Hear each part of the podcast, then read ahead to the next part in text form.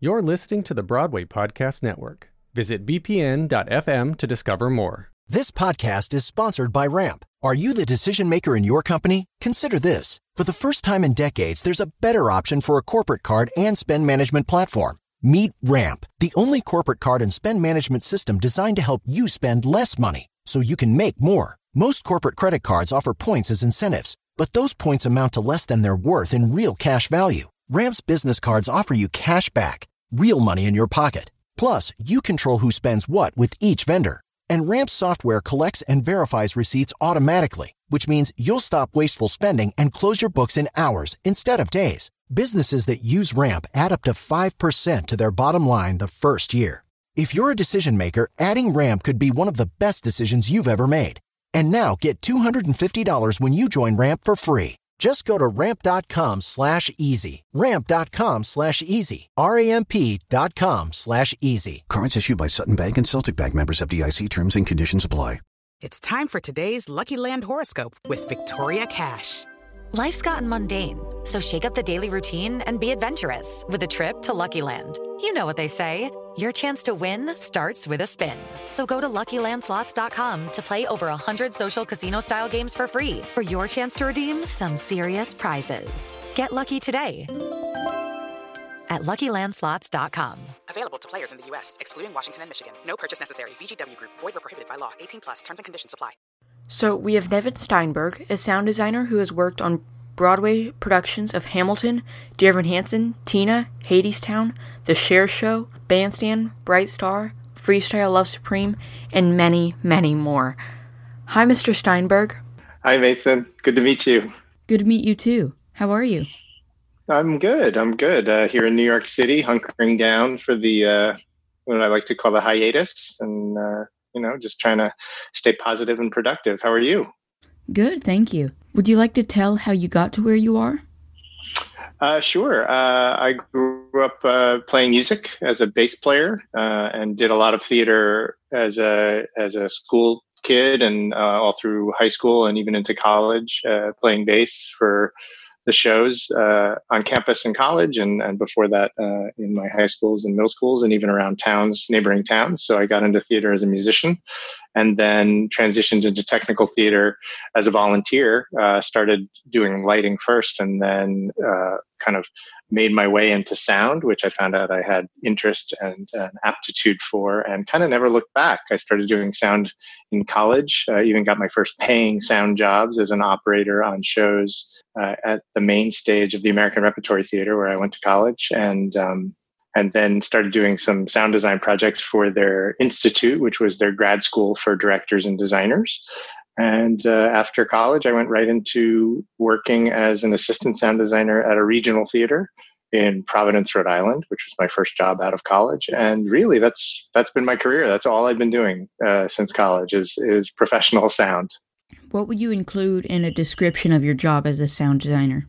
Well, really, you kind of start starts very broadly with anything you hear in a theater is my job. Uh, my job is to manage and uh, and kind of uh, guide an audience through what they're hearing in a theater, whether it be pre-recorded sound effects like things that are called for in a script like door knocks or doorbells or dog barks or crickets or uh, ambient realistic naturalistic sounds for a drama or abstract soundscapes that might include tones and winds and uh, things that don't necessarily have a, a naturalistic feel, um, just setting tension and mood.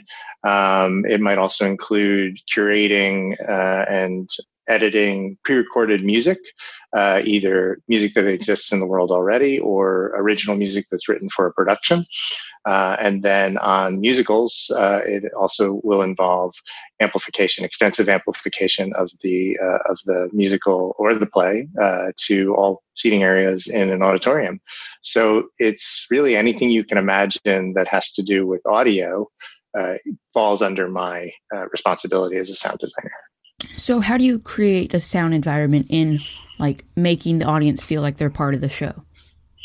Well, it you know first starts with the script, uh, just like everything we do. Um, so part of it is trying to understand maybe a location or an emotion um, that that you're in, um, and then imagining how you how how that might sound to you, how it might sound to an audience, how it might sound to the characters on stage, um, and uh, and the environment that you're looking at. It often is a it's a response to the visual environment that might be scenic design, costume design, the lighting design, or the projection design as well, and collaborating with them to match what they're doing or collaborate with them in creating a environment that just isn't audio, but also involves all the senses that we use in the theater to immerse an audience in that feeling. So for something like Bright Star, which you mentioned, that play took place, that musical took place in North Carolina, and uh, a lot of it took place outside, or parts of it took place outside.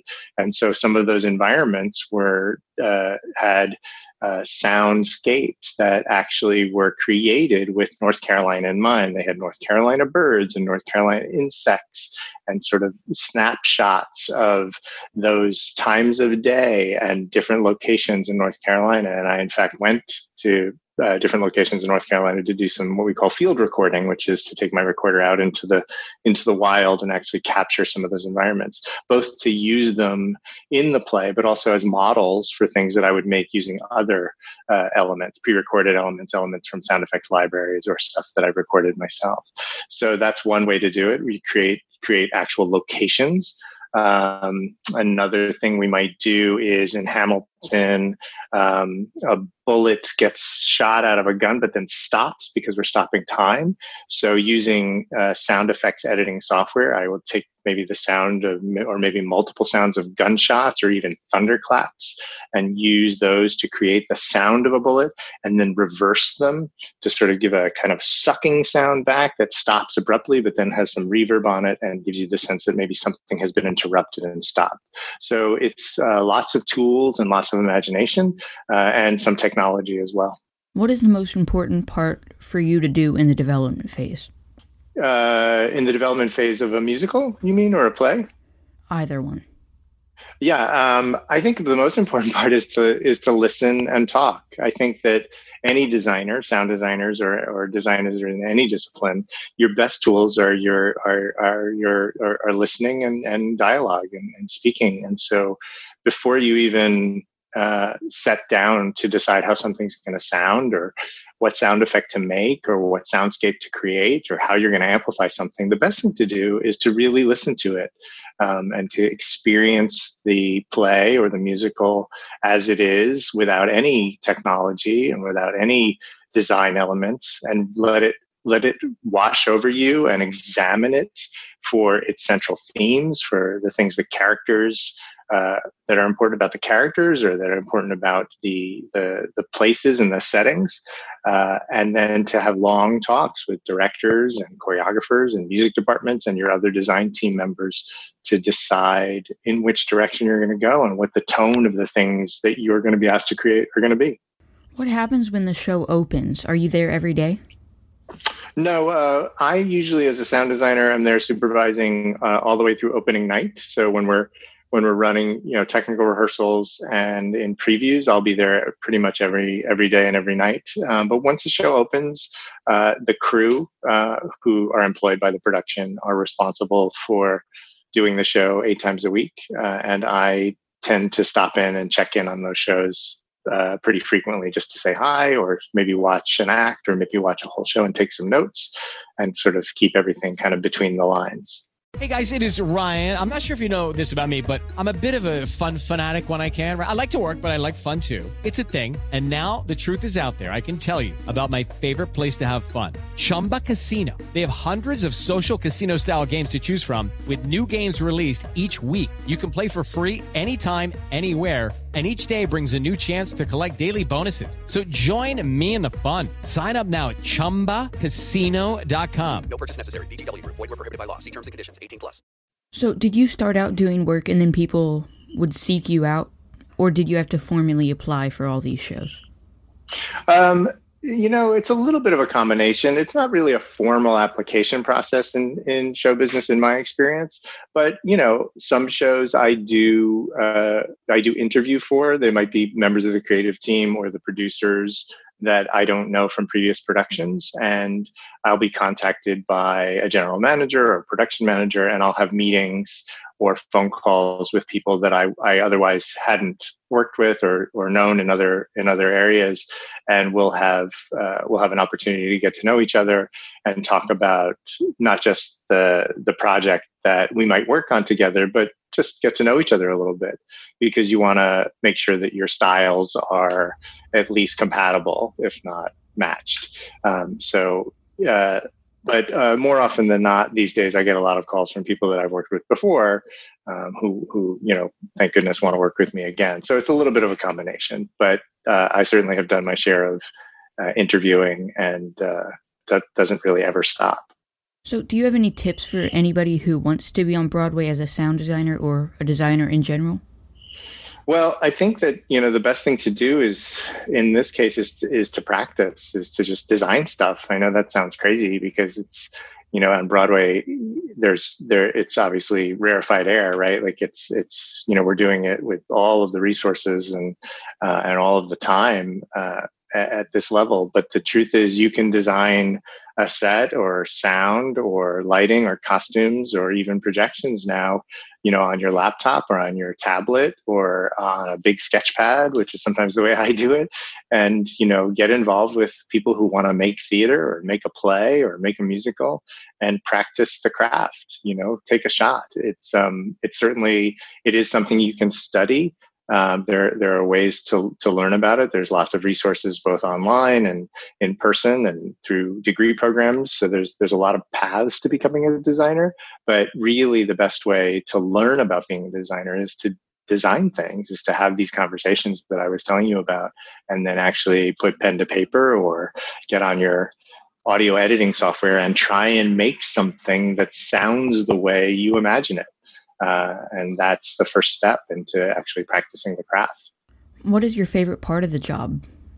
That's a good question. I think my favorite part of the job is actually imagining myself as an audience member and trying to either improve the experience or create a detailed experience for myself as that audience member. So, sitting in an audience full of people and really thinking about how what I'm hearing makes me feel and what I can do as a designer and as a professional to improve that experience and to make it richer and more interesting and more connected to what's going on in front of me.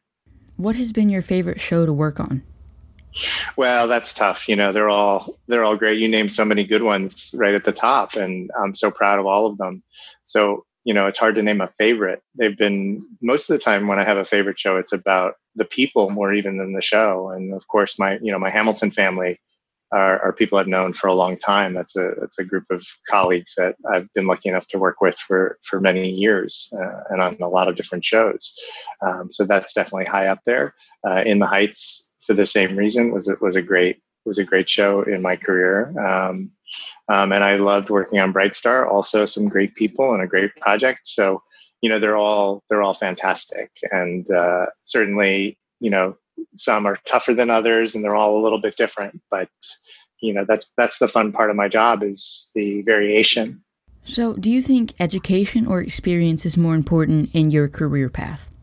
I'd have to say that you know it really depends on the person. I think that you know I I wasn't educated to do sound. I did sound kind of as a hobby for a long time, and uh, and then became quickly became a professional without really getting any formal audio education. And but I had a very good broad education. So I think that maybe the combination is is good, and I think the balance of those two things depends on the kind of person you are and what kind of career you want to pursue. Some people really enjoy academics and really want to get inside the the theory and the reading and the the teaching of something, uh, and other people just want to kind of get out there and do it. And I think both paths are pretty valid. And Um, I do think that in general, education is good, um, not necessarily sound education or audio education, but having an educational experience is something I try to encourage in, you know, for young people who are looking to get into the business. Even if that means going to a university, if you can do that or if you can afford that, um, and getting a, a, broad educational experience about a lot of subjects and also encounter a lot of people uh, from different backgrounds and different places because those kinds of educational experiences, while they're not leading to degrees necessarily or specific career paths, are very enriching and will help you become a better theater artist. Uh, what are you doing during quarantine? Well, uh, trying to keep busy with uh, some work. We have some projects that are coming up in 2021 that I'm starting, trying to stay ahead of. So there's some planning for those. Um, I do a lot of uh, I run uh, distance run as a as a way to keep in in shape and also keep my mental health in good shape. So I do a lot of that. Um, I've been doing some cooking, uh, which is nice. I'm spending a lot of time at home with my wife, which is something I don't often get to do because I'm, I'm traveling a lot for work. So that's been that's been pretty great too. So a little bit of everything. I'm also taking some online courses, doing some professional development, trying to take advantage of the time that I wouldn't otherwise have, and reading, which I also enjoy. Before we go, I do want to compliment you. Um, one thing I noticed in Dear Evan Hansen is the news reporters talking about Evan Hansen during You Will Be Found, and I just wanted to say that is an awesome add to the show. Oh, thanks. You know, that's actually uh, that's an amazing bit of scripting on the part of the writers, and then sort of a very determined and painstaking assembly of very small clips of dialogue and, and placing them very carefully. It was a big team effort with music and with the writers and the director, and uh, also the uh, projection designer Peter Nigrini, and everybody involved to try and make that uh, that storytelling work and, and be dynamic and exciting. So thank you for that. We're we're very proud of it. Well, thank you so much for being here. My pleasure. Nice talking to you. Hey guys, it's end of the season, Mason. This is my last episode interview for this season. I'll be back in a few weeks. just taking a couple of weeks vacation just to breathe and stuff like that. So, thank you so much for listening to my 10 or 11 interviews, and I'll see you next season. Hey, it's Leslie Odom Jr. here on the Broadway Podcast Network to tell you about the Rise Theater Directory, a program of Maestro Music. Rise is a national online resource designed to connect and empower backstage and administrative and creative theater professionals from underrepresented backgrounds. If you work or aspire to work in the theater community, this can help you find your next project. And if you hire theater professionals, search the Rise Theater Directory to find your next team. Create your profile now and get more information by visiting risetheater.org. That's theater with an R E R I S E T H E A T R E dot org because only together we rise. With the Lucky Land slots, you can get lucky just about anywhere.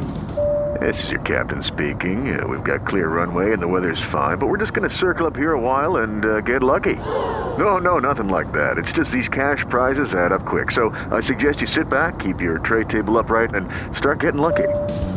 Play for free at LuckyLandSlots.com. Are you feeling lucky? No purchase necessary. Void where prohibited by law. 18 plus terms and conditions apply. See website for details.